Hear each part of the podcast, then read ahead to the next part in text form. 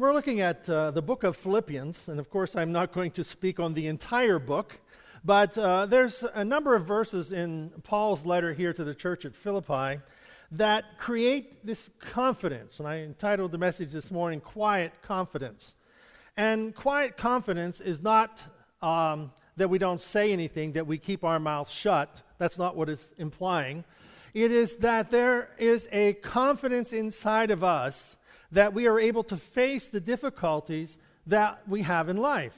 Now, we would like for us to not have any difficulties, you know, but there isn't any life that doesn't have problems. And of course, the varying degrees of them depend on who we are and where we live. I mean, for, for us, you know, we, we usually don't worry about having a drink of water. We usually don't worry about what we're going to eat we usually don't worry about how, you know, being shot as we walk out in the streets. You know, we don't think of that very much. We worry about, you know, not being able to buy the latest and the greatest, not being able to face uh, problems at work or neighbors or, you know, whatever. We have those types of, of problems that we face. But in third world countries, I forget what the statistic is. If you have $15 in your pocket, you are wealthier than 80% of the world population. so we would, we would look at this and say, whoa, you know, what, of our, what are the problems that we face? What are the difficulties that we have? And we're not being tortured and tormented and placed in prison because we have faith or belief in Jesus Christ. We, we have an assurance that God is with us. And in the Paul is writing here and to the church at Philippi, and Paul is writing from prison. Now, uh, in the last few weeks, I've had this realization, and I've shared it with you, that Paul is doing something in prison that at that time period makes very little sense. Paul is in prison writing letters to people who can't read. you know, the educated population of that time is very minimal. So the, if you're going to have an impact on a particular area or you know particular region, you need to be there and you need to talk. You need to speak. You need to put this in the hearts and minds of people by speaking, preaching, and teaching. But Paul is in prison writing letters to hopefully areas that there will be someone there who can read, who will take the literature, the letters that he is writing, and be able to disperse it to that community. But little does Paul realize that he is going to have an effect upon the, the church from that moment forward till the time that Jesus returns. And we're being affected by Paul's ability and Paul's faith to face adversity and do so with an understanding that God is in charge. Say amen. We don't do that very well. We don't, we don't, if we have adversity, we think God's against us. You know, the world is falling apart. You know, somebody doesn't believe like I believe, and oh my goodness, it's going to destroy the planet. Do you know God hasn't lost control? that God hasn't lost control of anything? You know, when Pharaoh wouldn't let the people go, Moses showed up as a deliverer whenever uh, we had difficulties in, you know, in, even in uh, Babylon and the Median Persian Empire, when they were facing difficulties, there was Daniel, there was the th- three Hebrew children, Shadrach, Meshach, and Abednego. You see, they, these were individuals, Shadrach, Meshach, and Abednego, these were individuals who were very high prominent officials who made a, made a stand that they were not going to bow down to the image of Nebuchadnezzar. They had to stand for their faith. And if faith doesn't bring something out of us, it's not really there. And faith is not necessarily standing out in the crowd. Faith is not standing, not going along with the things that defile our relationship with God. And so the three Hebrew children, they didn't bow down, but they had a quiet confidence that they were able to say to the king, Our God is able to deliver us from the fiery furnace. But if he doesn't, Be it known unto you, O king, we're not going to bow down. Now, this wasn't a belligerent, you know, uh, in your face type of stance, you know, like we think of it today. Hey, king, you know, we're not bowing down to you. this was more of a grace initiative inside of their heart that they were able to speak the truth because if they survive the furnace, they're going to have to, the attitude that they portray going into it is the same attitude they're portraying coming out of it. And in our lives, what the, the attitude that we have going into something is to be the same attitude we have coming out of it because we know that God is the victor. We know that God is more. We are more than conquerors in Christ. So therefore, we face the obstacles with a quiet confidence and assurance. King, we're not bowing down to your idol. Our God doesn't permit that. And our God is capable of delivering us from the fiery furnace, but we want you to know that if He doesn't, we're not bowing down. Things haven't changed. If God delivers us or doesn't deliver us, things don't change. He's still in charge. See, this is the quiet confidence that we have. If things change or they don't change, it's okay. Whether I live or whether I die, I belong to God. I, it's okay. When I face the difficulties, I am more than a conqueror in Christ, so therefore it's okay that I face the difficulties. It's okay that I face these things because I'm going to have the same faith going in as I have coming out. Whether I'm in heaven or here before you, King, I'm okay. Things are all right. So the king, you know, in order to make sure they die in the furnace, he makes it 10 times hotter. okay?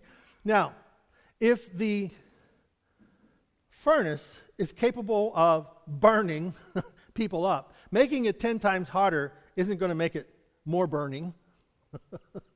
you know, we're going to incinerate you, but we're going to do it faster. you know, we're going to burn you up quicker. You're going to die about the same time, but we're going to burn you up quicker. So they throw, the, throw Shadrach, Meshach, and Abednego into the fiery furnace, and what happens?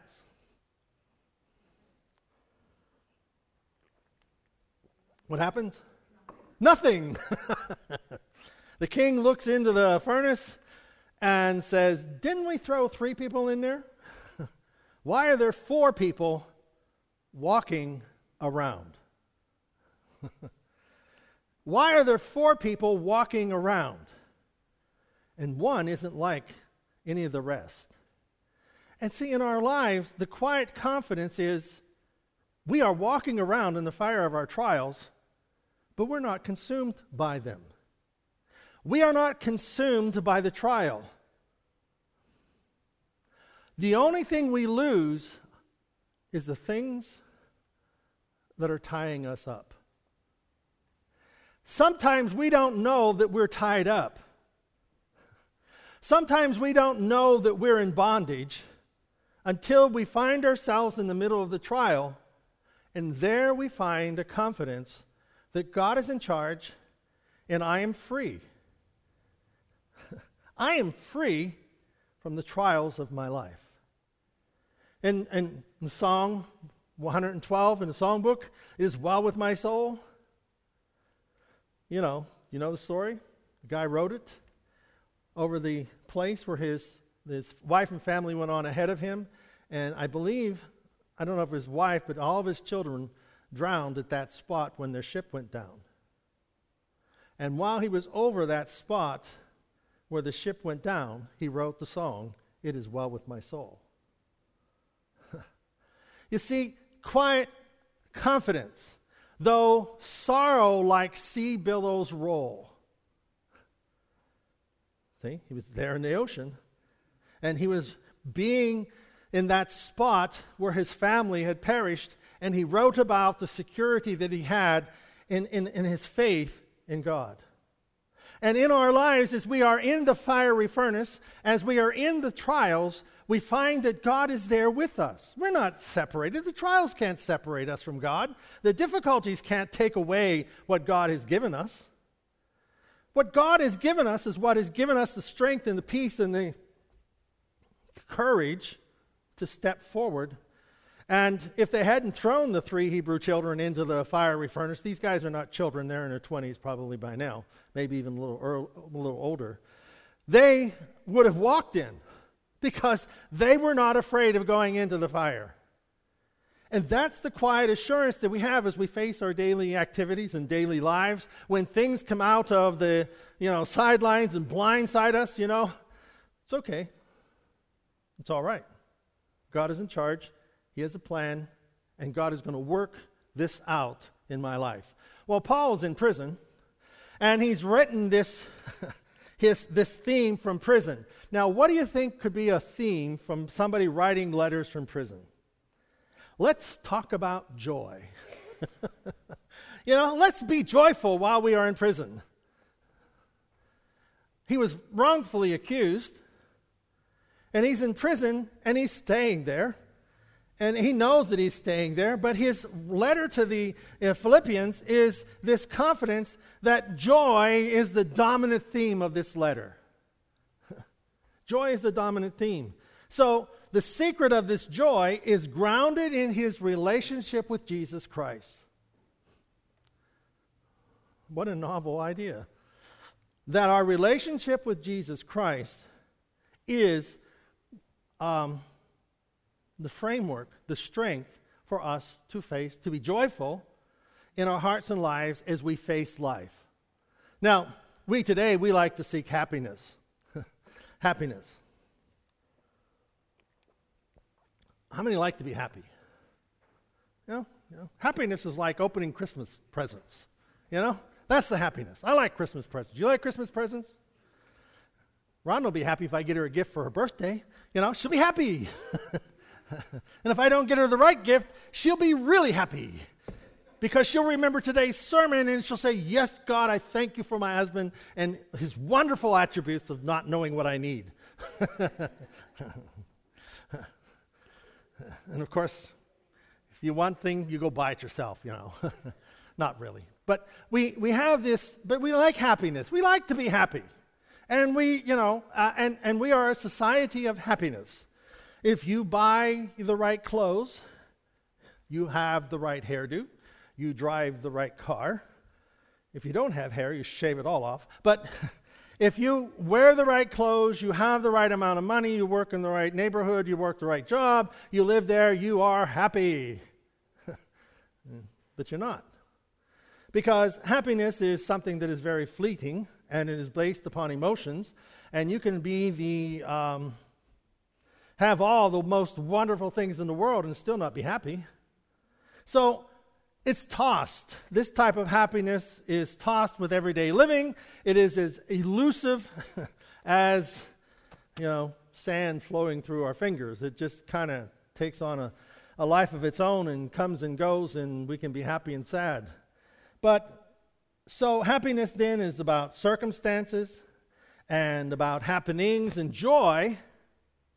Joy is about a relationship, a secure relationship. See, this is where we find the Apostle Paul in his writings here to the church at Philippi that he has a secure relationship with Jesus Christ, that he knows he is exactly where he is supposed to be, and that he is living out his life exactly as Jesus wants him to. And so he writes about joy. In a prison, in a, you know, being chained to guards and, you know, doesn't have the freedom to come and go. He is chained, he is there, and he's in prison. And he writes about joy because he knows that in his relationship with Jesus Christ, he is safe. In our life, we are to recognize that we are safe in our relationship with Jesus Christ, that we are forgiven. Our name is in his book of life, that he will never leave us nor forsake us, that in his strength I am made strong. In my weakness, I find strength. In my poverty, I find riches. In my humility, I find his glory.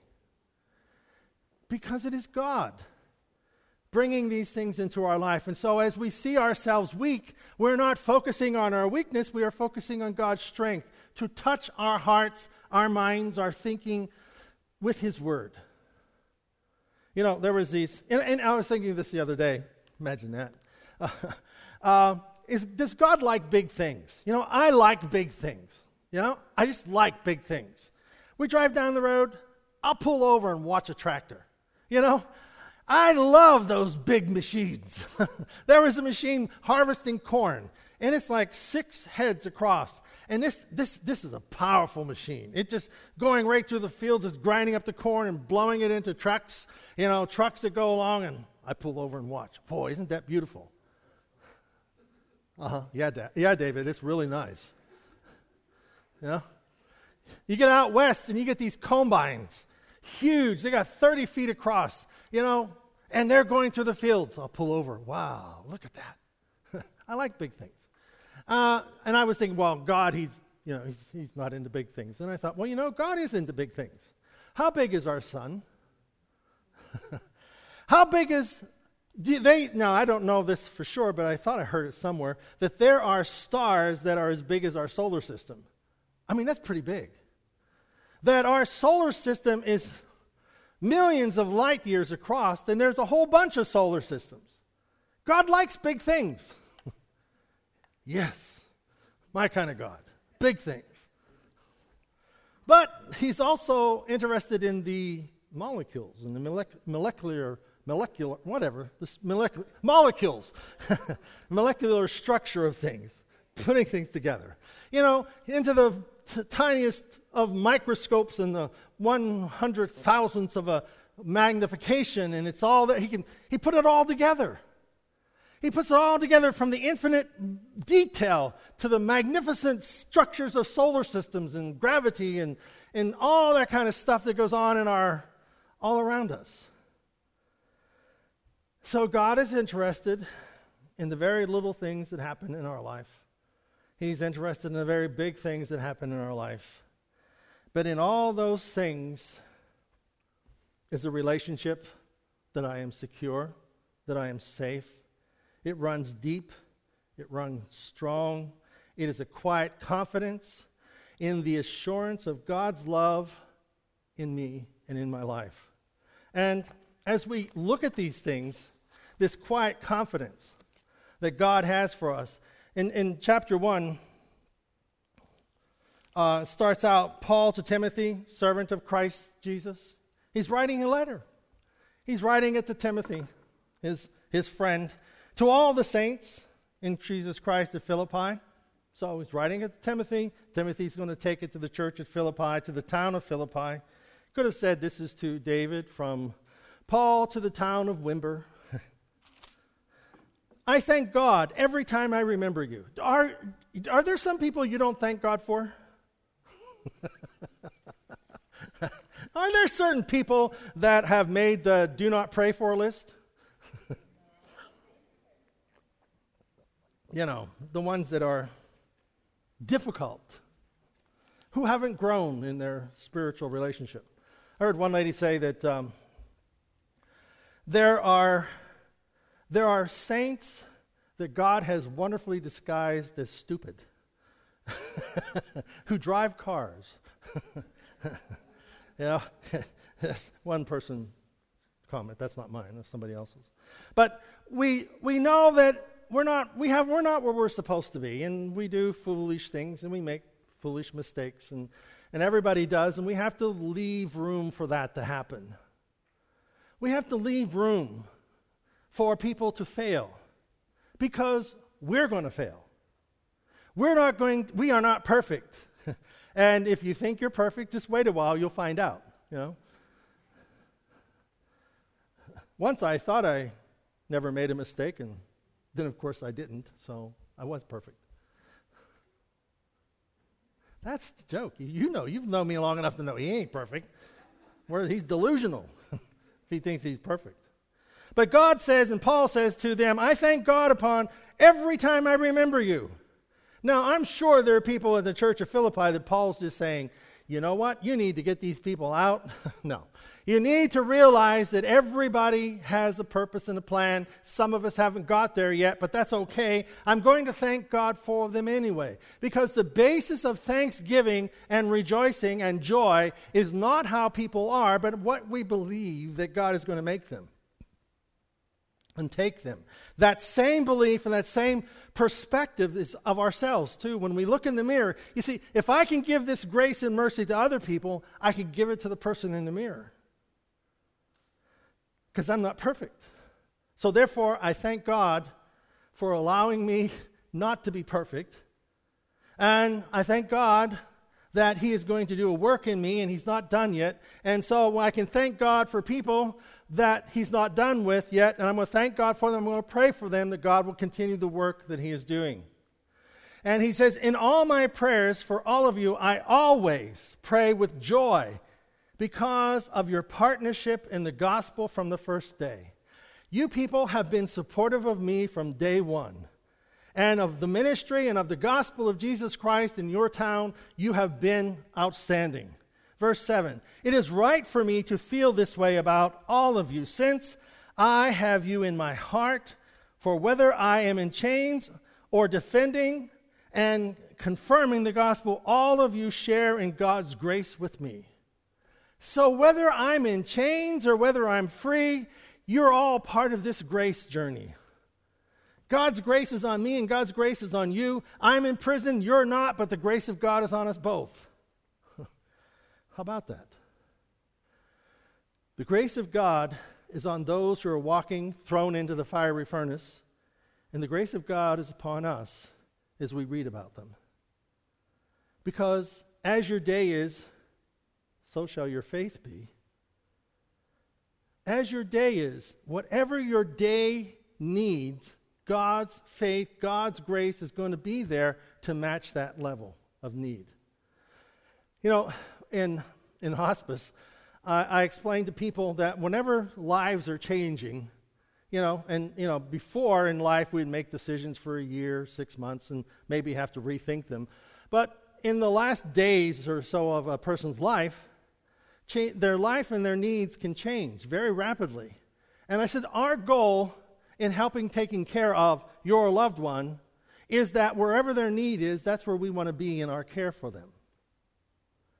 You see, and God, in our everyday life, wherever your need is, God is there. You know, well, I really blew it, I did this, God is there. This really went well, it's great, God is there. Uh, that, wow, they really have a problem, God is there.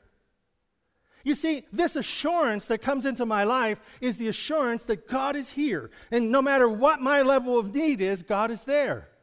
Whether I'm being thrown into the fiery furnace or whether I have to have the quiet confidence to say, King, we're not bowing down. We're not going to bow down to your, your idol because we don't have any other God but the Lord Jehovah. So we can't bow down to your idol. And we want you to know that our God is capable of delivering us from you and this fiery furnace, but if He doesn't, He's still God. So, do what you must. And that's the quiet confidence that we have that our life is not out of control, our world is not out of control, and, you know, the people who try to take control, God has a way of bringing about His will and His plan. Paul says in verse 9, he says, um, And this is my prayer, that you love, that your love may abound more and more in knowledge and depth of insight. Did you know knowledge and depth of insight? People know a lot, but they don't know how to make it apply. Insight, wisdom. God, Paul is telling them, this, this congregation here, that People, see, people feel that Paul is out of the will of God.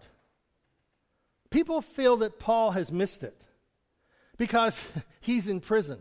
He shouldn't be in prison. He should be here preaching and teaching us because we need it. So therefore, he blew it. And Paul is telling them in the letter, I want you to have more knowledge and I want you to have more insight.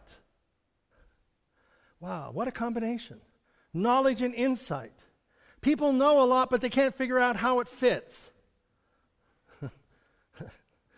Uh, one of my favorite shows is Big Time RV on the Travel Channel, in case you want to watch it sometime.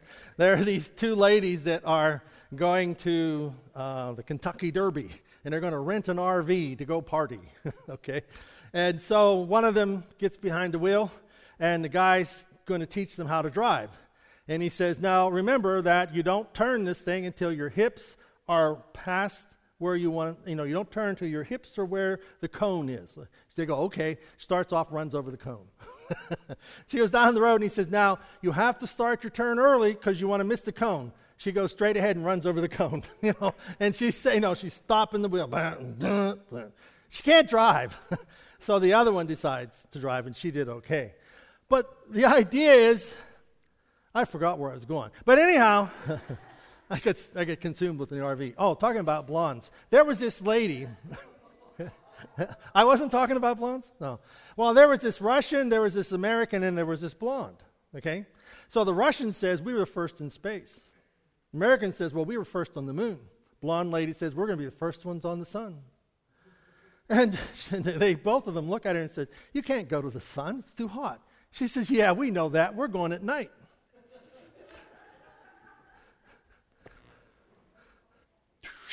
okay.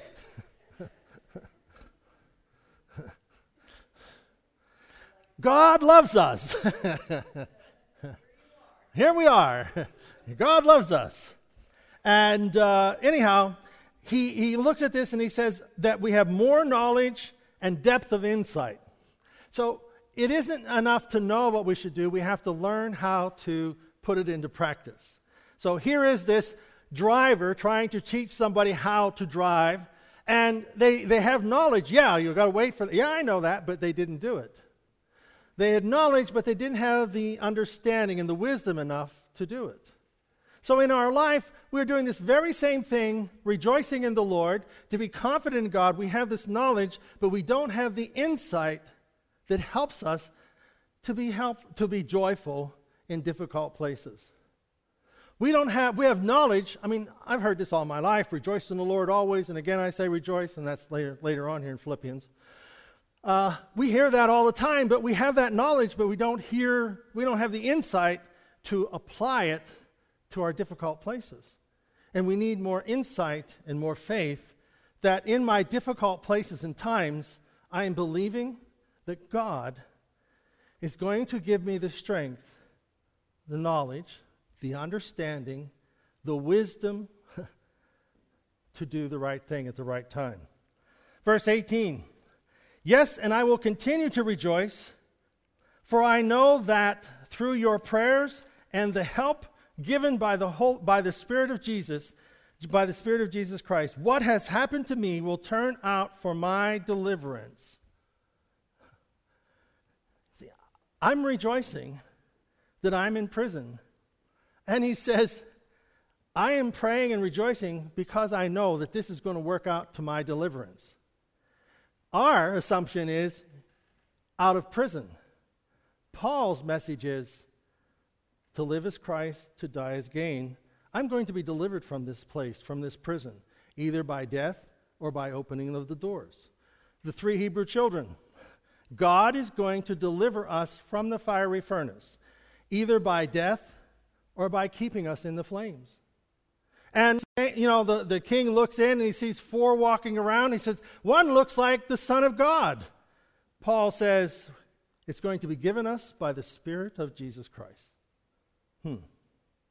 Verse 27 Whatever happens, conduct yourselves in a manner, manner worthy of the gospel of Christ.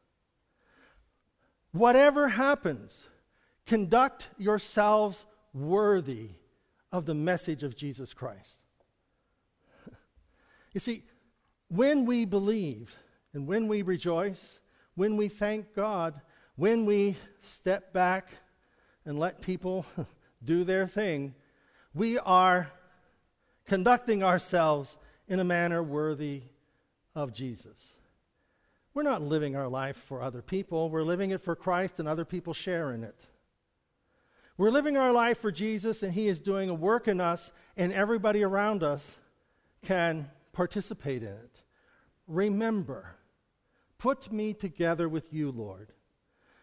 Graft me into the vine. Let the strength, the Spirit of God that is in the vine, in the, in the vine go out into the branch, which is me. Allow what I am experiencing, God, let me focus on your goodness and your love and your grace and your mercy. You are in control. No matter what happens in this life, no matter what happens in my life, I am thinking and thanking you, God, for your presence, for your wisdom, for your guidance.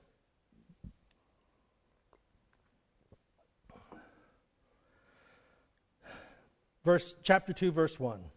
If you have any encouragement from being united with Christ, if any comfort from his love, if any fellowship with the Spirit, if any tenderness and compassion, then make my joy complete by being like minded, having the same love, being one in spirit and purpose.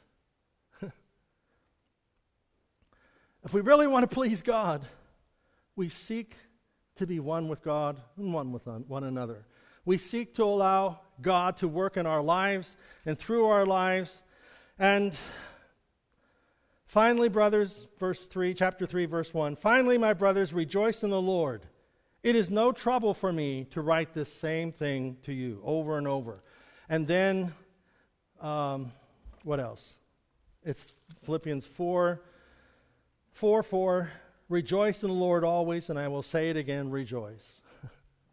so, Paul in prison writes about joy, writes about confidence, writes about love, writes about how the God is at work in all these things, and he's just proclaiming the joy of God sitting in a prison cell, knowing that his, his place is going to work, this place in his life is going to work for his deliverance.